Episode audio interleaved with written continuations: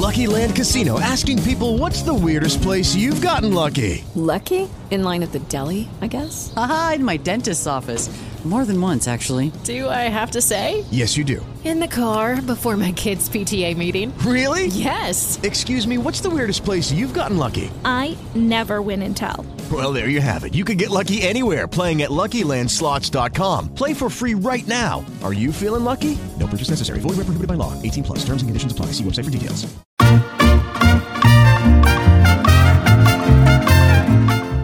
To venner og tidligere spisguider i charterrejsens guldalder er taget i sommerhus for på bare 24 timer at fortælle deres version af, hvad der skete på destinationerne i en svunden tid i midt-80'erne.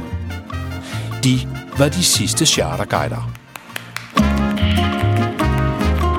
Velkommen ombord på denne Conair 720B med destination til Otisei og Agadir. Vi beder dem venligst om at spænde sikkerhedsbæltet og gøre klar til afgang. Jeg fik simpelthen min drøm opfyldt. Den, altså, den største og vildeste drøm, jeg overhovedet havde i hele den tid, jeg var ansat i Spisrejser, mm. den fik jeg opfyldt. Jeg fik lov til at komme til Norditalien, et skisportsted, som destinationschef. Og du havde mange ansatte. Det havde jeg så ikke. Jeg havde en. Men du var chef. Jeg var chef for en. Ja, ja, det var også chef. Ja. Jeg var faktisk, tror jeg, den, øh, jeg var 19 år, ikke? så jeg var den yngste chef nogensinde i Spis Rejser dengang, der havde altså fået mit egen... For det kan godt være, der ikke var mange ansatte, men jeg havde jo jeg havde ansvaret for alle de gæster, der kom ned til Norditalien, der skulle stå på ski, og for de busser, det var busrejsemål, ikke? Ja. det var busser, der kom derned. Ja.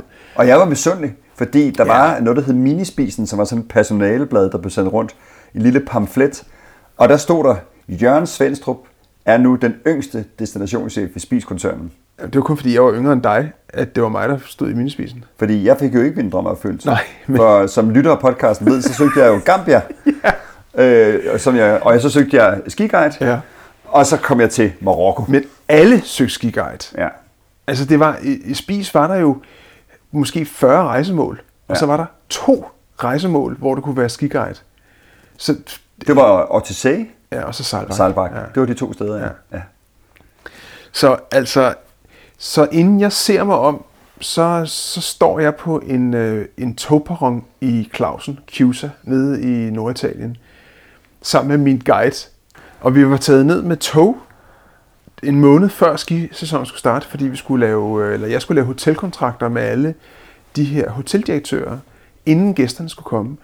Og, og, og så kommer vi så op til Ortisei, som er den mest fantastisk smukke alpine landsby, Ja. der overhovedet, vi overhovedet kan forestille sig. Jeg kom jo ned og besøgte dig øh, på et tidspunkt. Ja, ja, det gjorde du. Ja, Ja, ja. ja. ja nu når du ikke kunne få lov til at arbejde dernede, så Ja. må du tage ned på ferie. Ja, lige præcis. Ja. Og, og, og det, der skete, var så, at jeg fandt ud af, til min meget, meget, meget store redsel, at, øh, at jeg ikke kunne kommunikere med de der hoteldirektører, fordi øh, jeg talte lidt spansk øh, og engelsk, og de talte øh, italiensk og tysk.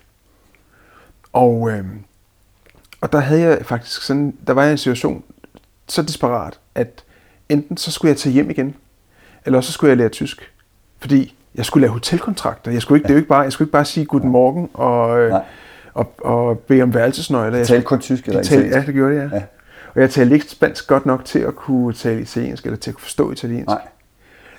Så, så på en eller anden, og det er måske en af de største, øh, sådan kan man sige, achievements, jeg har, øh, altså ting, jeg har opnået nogensinde i mit liv. Jeg har lært, jeg har lært simpelthen nok tysk på en måned til at kunne lave hotelkontrakter. Har man siger allotment? Ja. Ja, helt, helt utroligt. Men det var i hvert fald mit, kan man sige, så var jeg, så, så stod jeg der med den største drøm opfyldt. Men det gjorde du altså ikke. Odyssey er måske ikke det mest kendte skirejsemål i dag. Men i 80'erne var det stort, efter at der havde været afholdt verdensmesterskabet i alpint skiløb. Man talte tysk, og mange af de lokale gik i lederhosen. Jeg har søgt jo Gambia hvert år og kommer aldrig dertil. Jeg synes, det, var, det ville være så spændende ja.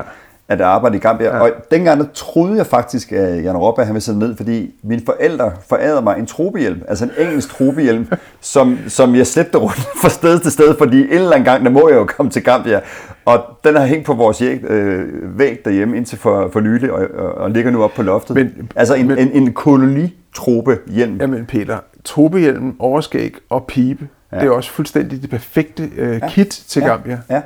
Altså, mine børn gider ikke engang se billeder af mig med, de her, med det her overskæg. Jeg ved, altså, men, det, men der var, altså i Jylland havde man overskæg, og hvad hedder det, i de her lande, så var det faktisk en fordel at have overskæg, fordi rigtige mænd havde bare overskæg, i, både i, ja. i arabiske ja. og, og særdeleshed i, I Jugoslavien. I Jugoslavien. Ja. Du fik opfyldt en drøm om at komme til øh, OCC, og jeg kom til Marokko. Men det skulle faktisk vise sig, at, øh, at jeg, jeg stod ind i nogle kæmpe problemer, for jeg havde også fået et nyt job. Og det var, at jeg skulle være aktivitetsguide. På det tidspunkt, så øh, tog folk jo ned for at, at drikke rom og cola og ligge ved poolen. Men i Agadir i Marokko, der var det fransk. Og franskmændene havde de her store hoteller, hvor, det var, hvor der var aktiviteter fra morgen til aften. Og der har man haft et enormt problem med, at de danske gæster jo intet forstod, hvad der foregik, for alt foregik på fransk. Ja. Men talte du fransk? Jeg talte slet ikke fransk. Jeg, jeg, havde, jeg havde skulket i gymnasiet, og jeg, jeg, jeg kunne virkelig, virkelig ikke tale særlig godt fransk. Og jeg kommer ned og møder øh, øh, min nye chef, Michael, som øh, blev min chef i mange år, jeg holder meget af. Og han sagde så, dit ansvar det er, at du har to store hoteller. Du har Hotel El Casar, og du har Hotel Dundor, og der er det dig, der har ansvaret for alt underholdning og kommunikationen mellem det franske animationsteam og så gæsterne. Og jeg kommer så ned og møder øh, chefen øh, øh, Assis på øh, Alcazar og taler engelsk til ham, og han, han, han kan ikke forstå, hvad jeg siger. Nej. Og han taler så... Velkommen til Marokko. Ja, han taler så fransk til mig. Så, så jeg, måtte, jeg måtte simpelthen sidde med ordbøger og lære mig sætningskonstruktioner, og sige, hvis man gerne vil sige det, så hedder det det, og ja. gerne sige det, så hedder det det. For mit job, det var om aftenen, at dobbelt øh, øh, guide igen, bare nu på fransk til dansk. Så jeg stod på scenen sammen med Assis og sagde, Bonsoir et bienvenue à cet hôtel. God aften og velkommen her til hotellet. Nous var un grand spectacle. Vi har et stort show til jer her i aften, og så videre. Grunden til, at alle talte fransk i Agadir, og Peter var helt på glatis, skyldtes, at Marokko havde været et fransk protektorat indtil 1956, og at det officielle sprog derfor var fransk. I Agadir i 80'erne var hotellerne skabt til aktivitetsglade franskmænd med bueskydning og patang. Aktiviteter, som danske turister havde meget lidt interesse for på det tidspunkt. Men Peter, det var jeg simpelthen ikke klar over. Vi kommer, vi kommer fra vi kommer, Jugoslavien, hvor vi skulle tale, hvor vi skulle tale, hvor vi talte engelsk, hvilket ingen forstod. Nej. Så kommer vi til Marokko ja. og til ja. Norditalien, ja. og ingen af os kan overhovedet kommunikere ja. med de mennesker, vi kommer ned til. Jeg lærte på den sæson at tale altså flydende fransk. Det, det var jeg nødt til. Ja. Ligesom, ligesom du, ja. altså, jeg vidste faktisk ikke, at du ikke øh, øh, kunne tysk. Jeg kunne overhovedet ikke tysk. Jeg havde jo jeg havde en tysklærer i øh, 7. klasse, øh, Anna Grundmann, der sagde, øh, efter til første forældremøde, så siger hun til, til mine forældre, ja, vi må nok se i øjnene, Jørgen kommer aldrig til at lære tysk. og, og øh, hun var tysker, så hun måtte jo vide det. Ja. Så jeg havde ikke, altså det var meget fedt at få at vide, fordi så var der ikke, i hvert fald ikke nogen grund til at prøve at lære kasserollebøjninger. Ja. Så jeg var fuldstændig blank på ja. tysk. Hvordan er det, altså når man er, hvordan, hvordan var de? Altså, altså fordi vi har jo alle sammen prøvet at være ferie, men hvordan var det at arbejde med italienere oppe i Nord? Jamen, de, var ikke, de virkede ikke italiensk. Altså, det er det. Jeg troede jo, det var øh, Italien, og jeg tænkte, men det går hvor nok. Er du, hvor er du også selv ligger? Fortæl, Jamen, det, hvorfor de taler tysk? Jamen, de ligger, de ligger jo halvanden time fra grænsen til, øh, ja, til, hvad, til Østrig. Nå, så de er sådan meget det, tæt knyttet ja, til... Ja, og de taler, de, altså i virkeligheden taler de, i OTC taler de en, hvad hedder det, hedder det Flemish, eller sådan et eller andet, øh, ja. øh, en helt bestemt dialekt, som kun bliver talt i af 1500 mennesker i hele verden. Nå. Okay, så er det også svært. Så, altså det er, så de er fuldstændig isoleret, bliver sådan alpe, ja, ja, alpe, sådan bjerge, øh, ja. og, og så taler de, så er det havsfragen, der bestyrer hotellerne. Nå. Så det er, det er simpelthen sådan en kultur, hvor det er ældre damer med opsat hår, ja. som går til frisør stort set hver formiddag for at ja. få sat håret, ja. som sidder hele formiddagen og taler sammen ja. nede på de lokale kaffebarer, ja. og som styrer hele byen med hård hånd. Ja. Og de havde ingen respekt for mig, hvis Nej. ikke jeg talte tysk. Altså, jeg havde, det, så der var simpelthen ikke andet at gøre. Nej. Jeg oplevede, vi har, vi har talt omkring, hvordan grækerne, hvor, hvor hvad kan jeg sige, hvor livsglæde det var, og hvor, hvor, hvor skønt det var mm. at være der. Og sige, det var lidt tungere at være i Jugoslavien. Ja. Jeg oplevede, da jeg kom til Marokko, at de ingen respekt havde for mig overhovedet. Fordi ja. jeg ikke talte fransk. Nej. De havde simpelthen ingen respekt for mig. Og hver eneste morgen, jeg kom ind på hotellet, ind på Hotel El Gazar, så sad der en, øh, en, øh, en, en, øh, receptionist, og han ignorerede mig fuldstændig. Og, og jeg kom ind og sagde, øh, bonjour, og han ignorerede mig hver morgen. For, for han vidste, hvis han sagde noget til dig, så ja, du ikke kunne komme han, videre. Han ignorerede ja. mig. Og så en dag, så, så, så blev jeg simpelthen så vred, at jeg hoppede over øh, øh, skranken og over til ham, og sagde så på mit øh, helt hjælpeløse fransk, jeg kommer ind, jeg siger goddag, du er altid bare, hm, hvad, ikke sige noget, hvad sker, hvad sker her? Og han, han kigger på, hvad, bonjour, sagde han så. og, så, og så derefter så sagde han faktisk afmålt bonjour til mig. Men det var, det var, det var faktisk et kulturschok. Det, det, der, det, det var... For det første, så, øh, så, så fandt jeg ud af, at, at der er nogle ting, du ikke må gøre i Marokko. Og det er, at du må ikke miste besindelsen. Mm. Det, det bliver anset som om, du, altså, anset som om det, du er det, det laveste kryb på jorden, hvis du hæver din stemme. Ja. Du skal altid have en meget, meget, meget stor værdighed. Ja. Og, og man kan sige, når man, når man, når man trådte ind på de her, øh, på det niveau, altså når man, når man kommer og arbejder i udlandet for en, en dansk, øh, et dansk firma, så træder man jo ind på et vist niveau i samfundet. Og, og i Marokko, der var alt, som var det, det høje niveau, knyttet til kongen. Og, øh, og det vil sige, at alle gik rundt og opførte sig sådan royalt og havde jakkesæt på og slips på. Så jeg, må, jeg måtte simpelthen have jakkesæt øh, på, også når jeg ikke havde min spiseuniform på. Og så altid tale meget langsomt og gå igennem sådan nogle processer, hvor man først satte sig ned, spurgte ind til familien, man spiste forsen, og når man så var færdig, så måtte man så tage det issue op, det kunne være. Øh, så, så, så det var sådan, det var sådan en, en, en kæmpe stor kulturel Ja, specielt Peter, fordi du kom fra et sted, hvor du havde rejst op i en biograf og skrevet Jeppe Se til øh, fuldstændig mistet besindelsen. Præcis. Den marokkanske kong Hassan den andens billeder hang overalt i gaderne, når man besøgte Marokko i 80'erne. Han var en konge på den gammeldags måde, med et harem, og først i 2004 blev flere koneri forbudt. Eller sagt på en anden måde. Ens kone skulle give tilladelse til, at man tog en kone til. Men var det det samme der? Altså, du siger, det ikke havde respekt for dig? Nej, men nu var var- vi jo også børn, store børn. Nej, vi var 20 år. Ja, ja, vi var 20 år, ikke? unge altså, ja. og, og vi oplevede jo ikke, at vi var børn. Vi oplevede, at vi var voksne. Vi havde haft ansvaret for hundredvis af mennesker og børn og øh, rejsende og havde oplevet alle mulige ting. Så jeg, altså, jeg følte mig da voksen. Jeg Mm. følte mig da virkelig øh, klædt på. Selvom jeg stod i et nyt land øh, med et sprog, Ja. jeg ikke kunne tale og Ja. havde skulle løfte en opgave. Øhm, og Så det var ikke fordi, det var, det var bare alt, andet ved dig, det ikke respekterede i din alder? Jamen, nej, det var simpelthen, hvis ikke jeg kunne tale sproget. Nå, det var sproget. Ja, det var sproget. Hvis ikke jeg kunne tale det, sproget, så, hvordan skulle jeg Ja, så ja. kunne, øh, hvordan kunne, skulle de kunne forhandle med mig? Ja. De var vant til at forhandle med København, Ja. øh, med en, der, der talte flydende tysk, og så kommer jeg ned. Øh, så hvis ikke jeg kunne tale sproget, altså. Så jeg måtte bare lære sproget. Til gengæld, så blev jeg accepteret lynende hurtigt, når jeg talte sproget. Og, og jeg fandt ud af, at det var til at lære tysk. Til gengæld var der andre udfordringer ved at komme ned, øh, fordi vi havde for eksempel ikke noget spiskontor i OTC. Og øh, der skulle jeg finde, jeg skulle finde et lokale og lege et lokale og lave et spiskontor. Ja. Så kom der nogle store kasser fra København, fyldt med gule kontorstole. Alt var det sådan noget gult interiør. Nå, det var gule. Ja, det var gule. Og gule parasoller og ja. sådan noget, ikke? Nå ja, man havde de der parasoller med... Ja. Og, og, og, og det lokale, jeg ligesom fandt, øh, det var et, øh, det var en, et gammelt øh, pastabageri, der lå lige ved siden af en øh, frisør øh, i, hotel, øh, i det hotel, jeg øh, boede lige i starten. Nå, det havde sådan en stor, øh, altså et stort vindue ud mod gaden, ikke? Ja, det havde det nemlig. Ja, og det var der, jeg besøgte dig. Ja, præcis. Ja, ja. Og, øh, og så det var sådan et, men det var, det var også hvide kakler på væggene. Altså det, var, det lignede sådan en bageri eller et slagteri ja. eller sådan et eller andet. Og det skulle jeg prøve at få til at ligne et spiskontor. Ikke? Ja. Plus, at øh, bagdøren var altid åben ind til frisøren ved siden af. Ja. Så når at der var nogen, der gik ind på kontoret og åbnede døren, så blæste der hår ind i spiskontoret. Så kom sådan en stor, stor sky af afklippet hår, der blev blæst ind igennem bagdøren og lagde sig ned over al, alle møbler. Så når, når gæsterne kom ind på kontoret, så kunne de simpelthen ikke forstå, at der lå hår overalt. Altså de troede jo, at jeg øh, fældede øh, voldsomt. Øh, så, så der var mange, øh, kan man sige, sådan anderledes ting, der fulgte med at, ja. at være ansvarlig og Ja. skulle, skulle gøre klar til, Ja. til alt. Ikke? Jo. Jeg, hvad hedder, jeg oplevede at øh, komme ned og være en fiasko.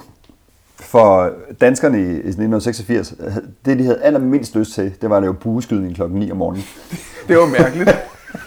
Så jeg kom ned, og så var der ganske rigtigt, hvad hedder, alt foregik på fransk. Der var et, øh, et program på fransk, hvor alle de ting man kunne. Man kunne gå til byde- bueskydning, der var betang, der var poolgymnastik, der var løb på stranden, der var hesteridning, der var alle mulige ting. Og alt det var der ingen danskere, der skulle. Der boede 300 danskere på hotellet. Det var et gigantisk hotel, der lå ned, ned til Men var du stranden. også aktivitetsguide for andre end danskerne? Nej, nej, jeg, var for, jeg, jeg havde jo ansvaret for, For danskerne, Ja. ja.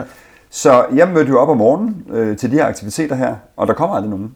Jeg kan huske, at der var en gang, at der kom to mennesker og løb en tur med mig på stranden. Og så om eftermiddagen, så fandt jeg ud af, der, der, der var jeg jo nødt til at gøre noget, så jeg fik et øh, spiskontor i Nyopsgade at sende en bingo-maskine ned. Og så gik jeg simpelthen ned til poolen, og så tvang, så, hvad hedder det, så er det folk, der lå på solstolen og sagde, så, så skal vi spille bingo. Det, prøv, det har været så irriterende. De kommer til Marokko for ja. at få slap af og få en kulturel oplevelse. Ja. Ja. Så står sådan en Ja. ja. jubelidiot Ja. ja. med trobehjelm og laver Og pil. poolbingo. Så delte jeg plader ud til folk, så, så skal vi spille. Og så, og så, og så, og så trak jeg nummer ud, øh, fordi der var ingen, der var interesseret i det. De var 100% uinteresserede øh, i det. Øh, så så, så jeg, jeg, havde, jeg, jeg lavede ingenting. Altså, på, jeg, så jeg måtte opfinde nye opgaver, fordi der var ikke nogen, der, der, der, der, der, der på nogen måde gad være en del af aktiviteterne. Men var det ikke det, du blev forelsket i receptionisten? Altså, hvis vi skal tale om sådan noget, så vil jeg sige... Altså, nu havde du tid til det, kan man sige. Ja, ja, altså Marokko, det var et sted, hvor, hvor kvinderne var fuld, ja, de var utrolig smukke. Og, og på det tidspunkt, så var der altså ingen, der gik øh, på nogen måde arabisk klædt. De gik, det, det var som at være i Paris. De, der var måske nogen, som måske lige havde en eller anden form for, for arabisk klædedragt på, men, men, men, men, men gik, øh, gik rundt, og de flirtede så meget. De, de var så flirtende. Og der var den smukkeste øh, receptionist, der hed Assisa, som, øh, hvis man nogen der kan huske Sade, så så hun sådan ud. Den, den, en smuk, som hver dag flirtede og grinede. Alt hvad jeg sagde, ah, ah, ah, altså på mit, øh, på mit nu lidt bedre fransk. Og du øh, kommer her tit, var? Øh, bare, så. Og, øh, og hvad hedder det? Og så tænker jeg, måske, måske er det, som jeg, min, min skæbne er, at jeg simpelthen skal være sammen med en, en, en, en, en arabisk kvinde. Og så sker der så det, at Lars kommer ned fra København, en, en øh, flot fyr fra Jylland, og så scorer han simpelthen Assise Nej, for, foran næsen er der. for næsen af mig. Nej. Og ikke nok med det, han havde, vi boede i et guidehus, hvor jeg så kunne høre dem ovenpå. Nej. Hele, hele den periode var der nede, hvor han lå med Assise ovenpå. Nej. Jo. Så, Ej, men, men, ja, men, det, men, men, men det, var, det var helt utroligt, og det er interessant, når man tænker på al den debat, man har i dag, øh, altså hvor, hvordan, hvordan, hvordan det, det, det, det, var, det var meget som at være i Paris. Altså, Men, var det, føles, men, altså- men var det legalt for arabiske kvinder uden for ægteskabet? Og, at det var det, eller det ved jeg, Jeg ikke. tror, hun havde, hun havde, ja, det, ja, det, det undrede mig også. Det undrede mig virkelig. Mm. I 80'erne begyndte marokkanske kvinder at få ret til at uddanne sig. Hvilket i dag har ført til, at kvinder, også i Marokko, er ved at overhælde mændene på de længerevarende uddannelser. De marokkanske kvinder demonstrerer dog stadig for større ligestilling. En bevægelse, der begyndte i 80'erne, hvor Assisa flyttede med Peter med det jyske overskæg. Ja, altså det kan også være, det kan også være man, man- jeg ved ikke om Lars kan komme i knibe. Det tror jeg nu kan gøre. Det kan også være, at hun er blevet stenet. Ja, ja men, men, men det var så ikke sådan, sådan det var ikke, sådan- der var, Det var ikke, der, var, der var ikke noget os og dem. Altså Nej. der var ikke noget med, Nej. at de, øh, de er muslimer. Altså, det var ikke sådan, det var. Nej. Det, det føltes som, at du var en tidligere fransk koloni, ja. Fordi al, alle, alle bygninger var meget franske, ja. og der var store boulevarder, og, og, men, men du skulle selvfølgelig aldrig nogensinde tale grimt om kongen, men, men, men det, var- det var slet ikke det. Det var sproget, som, som var den store kulturelle forskel. Ja. Men det er meget skægt, Peter, fordi det, altså, igen, når vi kom fra Jugoslavien, og så kom til to så forskellige øh, kulturer igen. Ikke? Ja. Ja. Altså, vi, og det er også noget af det, jeg synes, der var jo specielt ved at være, være guide, det var jo, at vi jo blev slynget rundt fra den ene kultur til den anden, Ja. og jo var, var tvunget til at sætte os ind i Og kulturen. man var ikke turist jo. Du var jo på arbejde. Du var på arbejde. Ja. Og skulle lære skikkene og, Ja. og navigere på den måde, man Ja. navigerer på ja. i det land. Og der, der var jo ikke nogen til ligesom, at fortælle, hvordan det skulle, altså, skulle gøres. Men vi var jo, når det nu var en arbejdsopgave, så skulle det jo bare fungere. Ja. Ja. Og altså, og livet som skiguide er, er jo radikalt anderledes end livet som solguide. Ja. Fordi, altså, for det første, så foregik det ikke i badetøfler, men i skidragt. Ja. Ikke? Øhm, Og det er jo ikke dårligt. det, det er ikke dårligt. Nej. Altså, og øh, udflugterne, de var erstattet af pistevisninger. Så det vil sige, hver eneste morgen stort set, Ja. så skulle jeg stå øh, med en, øh, en flok, der skulle ud på ski, og så skulle jeg vise pisterne i området. Ja. Ja. Og altså, det er jo det, der gør det til altså, verdens bedste, altså det var allerede verdens bedste job. Ja. Nu bliver det verdens allerbedste job. Ja. Ikke? En hel sæson på ski. Ja. I Italien, hvor der var pizzaer hver dag ja. til aftensmad. Ja. Og altså fantastisk. Ja. Men til gengæld var det jo også et sted, hvor at folk kom grofuldt til skade. Ja. Og øh, jeg har, altså det var det, altså hver eneste dag, der talte jeg med SOS. Ja. Fordi de kørte jo ind i træer og ind i hinanden og fik flænset hoveder og ben og arme. Og hus, jeg husker en fyr, Man kørte jo heller ikke med hjelm dengang jo. Man kørte jo Der var ingen hjelm. Man kørte nærmest, altså man, Ja, ja, det var nærmest på mode at køre i Levi's 501 og t-shirt. Ja, ja. Altså man, Klart. man, skulle, man skulle være så, så rela- relaxed og, og Ja, ja. Josh Michael-agtig som, som muligt. det Ikke? var super fedt. Ja. Ikke? Altså jeg husker en gang, hvor, hvor der var en fyr, som, øh, som simpelthen kommer med 180 i timen ned ad et bjerg, og, og kører direkte ind i et træ, øh, hvor at der i træet var sådan en afsaget gren. Og den her afsagede gren, den røg simpelthen ind igennem hans kranie og skubbede hele kraniet ind, sådan 5 Nej, nej, cm nej, ind nej, i hjernen. nej, nej, nej, nej. Så han var jo han, han blev en- altså en grøntsag på stedet. Så, så han, han, han blev... Han, han blev overlevede, men han blev lam simpelthen. Altså, og, og, øhm, og de her, og, og det vil sige, en ting er at brække benet, Ja. det var der rigtig mange, der gjorde, Ja. men der var også alvorlige ulykker. Og, og, så jeg tilbragte jo meget tid på hospitalet, og på politistationen, ja. og med at arrangere hjemtransporter, og Med bus. med bus, og med... Var det med bus, de blev sendt hjem, eller blev de fløjet Nej, de blev fløjet. De, Ej, nogle af dem blev kørt til lufthavnen Nå, og- okay, og, blev ja. fløjet hjem Ja. øh, med privatfly, og, altså det Ja. var, eller ambulancefly, ikke? Jo. Og, og jeg var slet ikke, altså det var jo ikke, jeg var jo ikke, anede jo ikke, at det også var det. Nej, ja, det er jo klart, det er jo, det er Jeg jo et, et, sygehus, du er så ind på. Ja. Når man ankom til Agadir i, i lufthavnen, så fik man den røde taske fra København, hvor der var alt det forskellige post og bookinger, der skulle komme. Og hver eneste gang, så skulle du så øh, be- betale bestikkelse for at få det ind. Det var som en del af budgettet, at de skulle have en, øh, en stang smøger. Øh, prins skulle de have, rød prins, det skulle de lige have, øh, og så fik man lov til at skubbe den Så igennem. det lå i, i transfertasken? Det lå i transfer, ja. der lå der, og der nogle gange så lå der også en whisky, øh, selvom man jo ikke per Til definition cheftolderen. drikker, altså cheftolderen. Ja. Så det var ligesom en del af det. Ja, og så, de drikker jo ikke. de drikker jo ikke. Nej. Øh, så der var jeg gået ind i, øh, i øh, ankomsthallen, hvor bagagen var, ikke var begyndt at køre nu, og skulle have, hente tasken. Den kommer så ind, jeg tager min stang cigaretter, går over og giver tolder, og så hører jeg så, at folk de øh, råber op derinde. Og jeg vender mig så om, og så ser jeg så, at der er en ældre herre, som har øh, forsøgt at tage sin kuffert op, og så er han simpelthen faldet om over kufferten. Og han kører så på båndet, øh, øh, hen, hen ad båndet, og på vej ud, kom, går jeg hen og tager fat i benene på ham. Og så får jeg fat i benet, som om lige da hans krop er, er ved at ryge ud af, af, hvad hedder det, af, af hullet ud til der, hvor de står og kommer på, og, og så hører det sætte, duk, duk, duk, hvor han dunker sin pande ned i. Og jeg får så hævet ham øh, ind, og så er han simpelthen død. Han, er, han har simpelthen fået et, øh, et hjertestop af at komme ned i varmen. Og konen, øh, hvad hedder det, kaster sig selvfølgelig over ham. Og, og, og, og, og, og jeg råber, er der en læge til stede? En doktør, doktør, s'il vous plaît, øh, og, og, og der kommer nogen, og vi prøver så, og, der, og der, der er så faktisk en læge til stede, som forsøger at give ham øh, hjertemassage. Men det lykkes ikke. Og vi må så dække ham til med en jakke og få øh, folk ud i, i bussen, og, der, og bussen må så køre alene ind til hotellet, og jeg bliver så hos øh, damen.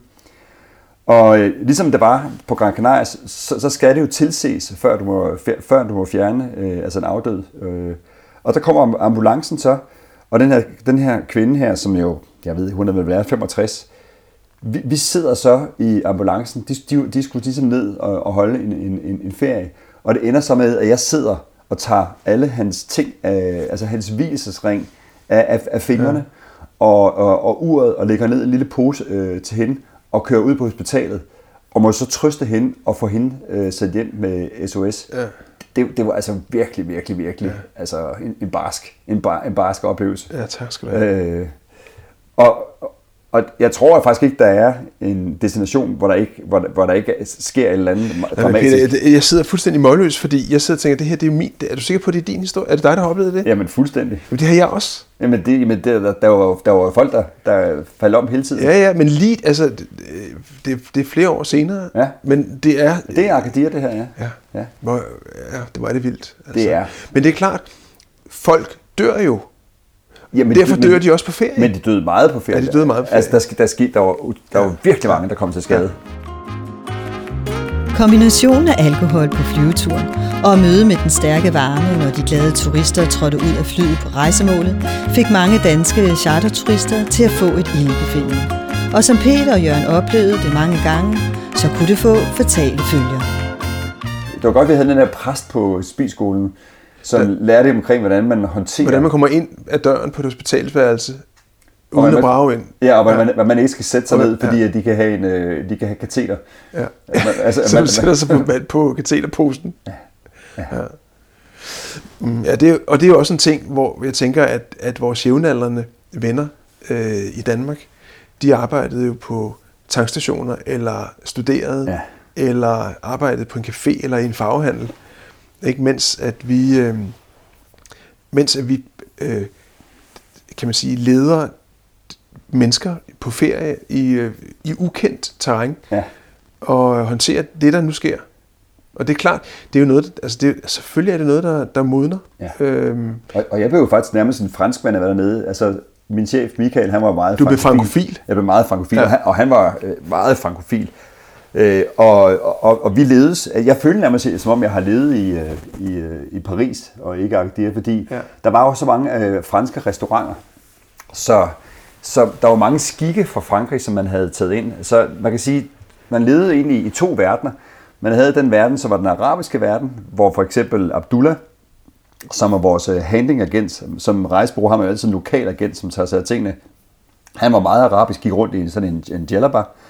Og så på den anden side havde du, hotel, øh, havde du øh, hoteldirektøren på øh, Dundor, som lignede noget ud af en fransk film. Elegant, smarte solbriller osv. Og du ved, elskede, havde, var uddannet i, i, i Paris, talte fantastisk fransk. Og, og Abdullah, som alle talte jo fransk, men talte meget arabisk indimellem, som man sagde, bonjour, spahir, la bes, la besalik, så man som blandede øh, arabisk og fransk. ja, altså der tænker jeg nok, at min, min relation til italienerne, det var meget, det blev meget på det professionelle. Øh, der er jo nogle enkelte undtagelser. Det undrer dig nok ikke, men jeg blev jo faktisk, altså den, det tætteste jeg kom på en, en italiener, det var jo faktisk, fordi jeg blev forelsket i en igen. Altså det har åbenbart haft en tendens Du til. blev meget forelsket øh, øh, dengang. Jamen, ja, det gjorde jeg. Du, faktisk. altså, når, jeg, når vi, når vi, når ja. vi Gjorde du mødtes- ikke det? Jo, men hele tiden. Nå, okay, Men, men, ja. men, men, du havde altid en fantastisk historie omkring, at du var... At du Jamen, det var, blev en lokal jo. Ja, Ja, altså, det var, ja, det, altså, der var selvfølgelig Hvem var de det? der små affærer med, med, med, med gæster, der kom ned og sådan noget. Ikke?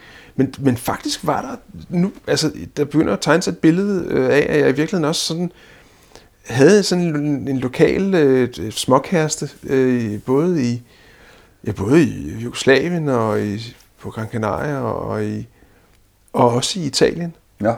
Øhm, Hvem var hun? Jamen, altså det, jamen det, er, en- det var lidt mærkeligt faktisk, fordi øh, jeg tror nok, jeg mødte hende, da øh, hun besøgte mig på hospitalet. Hvem var hun? Jamen, hun besøgte mig på hospitalet. Nå, hvad? Ja. Det- Hvem var hun? Jamen, i virkeligheden er det lidt baglæns at komme ind i historien, fordi jeg lærte hende at kende på hospitalet. Nå, altså... Altså, sagen var jo, at som du ved, så jeg kom jo selv til skade i Italien. Øhm, Nå, du ødelavede dit ben Jeg fuldstændig. ødelagde mit ben, og det var ikke på ski. Altså, nu har jeg lige så fortalt om, at alle mine gæster, de kom til skade stort set. Det var på en kælketur. De var på kælketur. Det var Og det vil jeg gerne advare alle lyttere. altså, hvis du nogensinde... Var det sammen med hende? Nej, det var ikke sammen med hende. Nej. Hvis du nogensinde tager på skiferie, så lad være med at tage på kælketur. Hvad skete der egentlig? Jamen, der skete det, at jeg havde arrangeret en kælketur, øh, som sådan en aftenudflugt, hvor vi tog op med et lift om aftenen. Så gik vi igennem den øh, fuldstændig glasklare nat øh, under stjernerne en time ind til et, øh, et sådan et, en, en, øh, en taverne eller en, en restaurant. Spiste spaghetti mit knoblag, altså spaghetti med hvidløg. Der er kæmpe, kæmpe, kæmpe stor fadøl. Og så satte vi os på kælke store gamle trækælke, og så susede vi ned ad en hulvej igennem, igennem øh, sådan en skovsti, ned igennem øh, flere tusind øh, meter, højdemeters fald, langs med en, øh, en å igennem skoven i bullerbravne mørke. Ej. Og det skulle jo gå galt. Og det gjorde det. Ja, det gjorde det. Altså folk kom jo, kørte jo ud over kanter og landede 20 meter nede i, øh, i åen, og jamen, der skete alt muligt. Og det meste af det heldigvis ikke alvorligt. Øh, men jeg havde selv en bagpå på et tidspunkt. Øh, en, øh, en dansk læge, for det ikke skal være løgn, eller lægestuderende. Og så på det tidspunkt, så får jeg så, så benet, det ryger så ind i isbarrieren med, med 100 km t hvorved at hele knæet Nej. brækker bagover. Nej, nej, nej. Sådan nej, så, det- at, sådan så at, øh, at anklen kom op til ballen Nej, og, og svirpede tilbage igen som sådan en elastik. nej, nej, nej, nej. Og, og vi skulle ned ad det der bjerg, så jeg ved ikke, hvordan jeg kom ned. Det gjorde ikke vanvittigt ondt på en eller anden måde. Det var bare ikke... Og da jeg så skulle støtte på knæet, så opdagede jeg, at øh, der var overhovedet ingenting til at holde ligamenten. Det var Ej. fuldstændig, det var som sådan et gummiben. Nej. Så jeg var godt klar over, at den var rigtig gal. Ja. Og så blev jeg øh, indlagt på hospitalet og øh, blev opereret.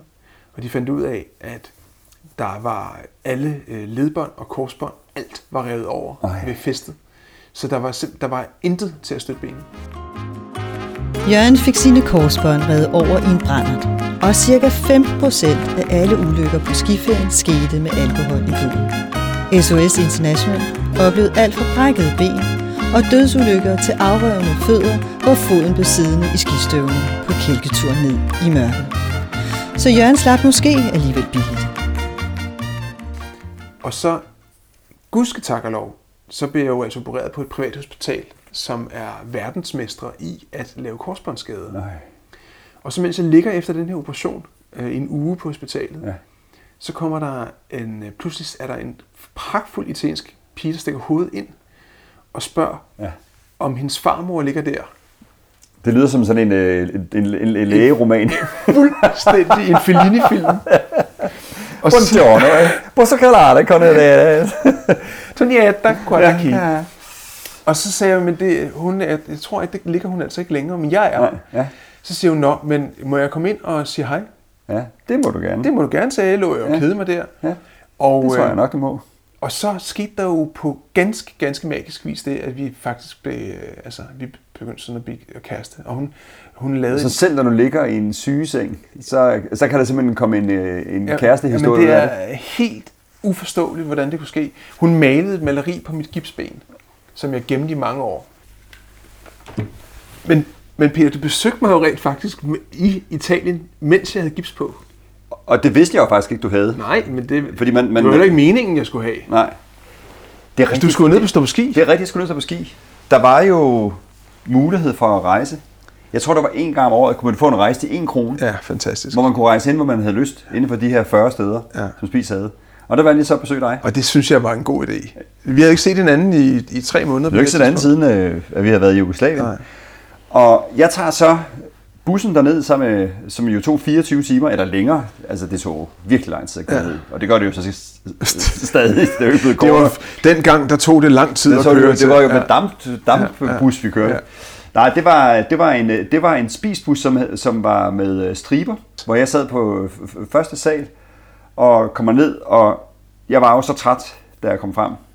Og, Ja, fordi der er nogen, der havde festet og drukket øl hele natten i bussen. og jeg var jo ikke en del af det, så jeg bare sidder og hørte, ja. Ja. hørte på folk, der ja. Ja. festede. Jeg ville gerne være med, men jeg kendte dem jo ikke. Men, øh, men så, så jeg, var, jeg var træt og kommer så ned, og så møder jeg så dig, som har den største gips på, som går, ja, sådan som jeg husker, så, at, så, så har du en stor klumpfod af, af gips, og som så forestiller helt op i lysken.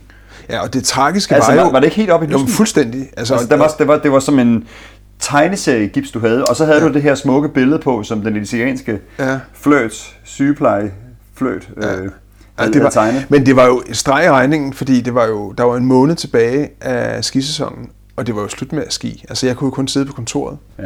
mens at øh, mine to guider, de overtog øh, alt skiarbejdet. Ja. Altså, Og jeg spørger dig så, øh, hvor, hvor skal jeg bo hen? Så du skal bo hos mig. Ja. Ja. Men der er lige det, at chaufførerne de har hviletid, så de ligger derhjemme og sover nu. Så, Ja. Hvor kan jeg så sove? Jamen, der er sikkert en seng. Og jeg kommer op i lejligheden, og der er helt mørkt, og der er to, øh, to lidt kraftige øh, chauffører, der ligger og sover derinde. Og snorker og, og, snorker, og har trukket ned for alt, hvad der overhovedet er af ja, skodder. ja. Så jeg bliver nødt til at ligge mig ud i badekarret øh, Ja. og sove. Ja, det er rigtigt. Øh, og så... Det var ikke så gæstfrit måske. Det var ikke... Jeg lå og sov i et, et badekar. Jeg, jeg, jeg husker, jeg kommer hjem til øhm, jeg kommer hjem til huset. Jeg skulle jo ligesom gå op ad bjerget med min med mit gipsben og mine øh, krykker. Og så det tog jo altså det tog mig en time at komme øh, komme hjem fra kontoret på grund af det. Og så kommer jeg kommer jeg hjem i huset og så og så ligger du i badekarret med et badehåndklæde over dig. Ja. Ja. Ja. Så ja, så vores, ski, vores, vores skiferie blev faktisk ødelagt sammen. Vi skulle have stået sammen. Så jeg stod ja. Sammen med, med, med Peter Pil i stedet for, ja. Og, og hans kone, ja. Øh, Charlotte. Ja, det men, men det der faktisk, jeg husker, udover at vejret var skønt, og det var et dejligt område, og det var super ærgerligt. at Altså vi ikke tid til at gå ud og spise pizza og drikke øl hver aften. Lige præcis. Ja. Og der kan jeg faktisk huske, at vi havde, vi havde jo altid sådan lidt, øh, lidt konkurrencebetonet i forhold til, hvem der kunne skabe mest interesse om de kvinder, der nu var på diskoteker osv. Og, og der var der jo faktisk øh, en aften, hvor vi var ude at spise, hvor jeg var ude at danse med en pige, som så vælger at gå hjem med dig. Selvom du altså har den største, største gips på overhovedet. Og, øh, og, og, og krykker, hvor håndtagene lugter af opkast. Hvorfor det lugtede opkast? Fordi jeg, fordi jeg på et tidspunkt, nej, men det, jamen, altså, det bliver jo også, det er jo ret besværligt at have krykker og gips, og, og, Ja. og jeg, nogle gange, når jeg ikke kunne stå på ski, så kunne jeg jo i hvert fald, kan man sige, jeg kunne heller ikke rigtig feste, men jeg kunne i hvert fald godt drikke i min depression over at ikke kunne stå på ski. Ja. Og så havde jeg på et tidspunkt fået, simpelthen fået, øh, fået for meget drik, og så kunne jeg ikke komme op ad bjerget øh, med mine krykker. Og så tænkte jeg, så kan jeg sove på kontoret. Der var sådan en, en divan. Og så kom jeg ind på kontoret, og så om morgenen, da jeg vågner, så, øhm, så, så har jeg det simpelthen så dårligt. Så vågner jeg ved, at der er nogle gæster, der står og banker på døren udenfor, ved, øh, fordi kontoret skulle have været åbent. Og så, og så vælter jeg ud af den her divaneser, hvor de kan se ind igennem udstillingsruderne. Det er jo sådan en slagterforretning. De kan se, at jeg ligger inde på divanen, simpelthen så ussel. Så jeg vågner, og så løber jeg op øh, og løber så godt jeg kan med gips på. Og så kommer jeg hen til døren, og så, kan jeg, så finder jeg ud af, at jeg er syg. Jeg er tømmermænd. Altså jeg har de ondeste tømmermænd. Så jeg vender om, og så kaster jeg mig tilbage på divanen, og lægger mig ned og raller, og så begynder jeg at kaste op. Nej, nej, Og så, og uden, altså, så sprøjter det her opkast op i en fontæne, som, altså, som sprøjter ud i hele kontoret. Og de her turister, de tror, de tror, jeg er meget, meget syg. Det er jo også, kan man sige. Ikke? Og der lå krykkerne lige midt i det hele. Og, og jeg havde sådan nogle store skumgummipuder på krykkerne, og de sugede. Så i, i de tre måneder, jeg gik med krykker, der havde jeg simpelthen hver eneste gang, hver eneste gang jeg havde gået en tur med krykkerne, ja. så lugtede mine hænder simpelthen så. Det var det usleste tid i mit liv, tror jeg. Det og var, du havde sådan en, en irriterende brun strikket sok henover. henover. Ja, og jeg har ikke været, jeg har ikke været, jeg har ikke været bad, jeg kunne ikke tage bad, jeg kunne Nej, ikke... det øh, lugtede faktisk lidt af sådan af, af, Ja. af mumie. Øhm, simpelthen, jeg kunne ikke Ja, ja, vaske mose, hår, moselig. fordi jeg havde det der kæmpe gips, der skulle hænge ind over øh, Ja. badekarret. Og du havde jo langt hår dengang. Og langt hår og skægstue. Ja, Ja, jeg du- var simpelthen Du havde jo faktisk det samme hår som uh, City Boys. Den ene fra City Boys. Okay. Ja. Det var så uselt. Så min eneste succes overhovedet, det var, at det var alligevel mig, hun valgte. Sæsonen lakker mod enden, og de to venner skal videre ud i verden. Denne gang som chefer. Begge to. Det skulle ikke komme til at gå så godt. Men til gengæld kommer de til at møde Janni Spis for første gang. Og Peter bliver fyret. Popcorn Podcast. Lucky Land Casino asking people what's the weirdest place you've gotten lucky? Lucky? In line at the deli, I guess? Aha, in my dentist's office. More than once, actually. Do I have to say? Yes, you do. In the car before my kids' PTA meeting. Really? Yes. Excuse me, what's the weirdest place you've gotten lucky? I never win and tell. Well, there you have it. You can get lucky anywhere playing at LuckyLandSlots.com. Play for free right now. Are you feeling lucky? No purchase necessary. Void where prohibited by law. 18 plus. Terms and conditions apply. See website for details.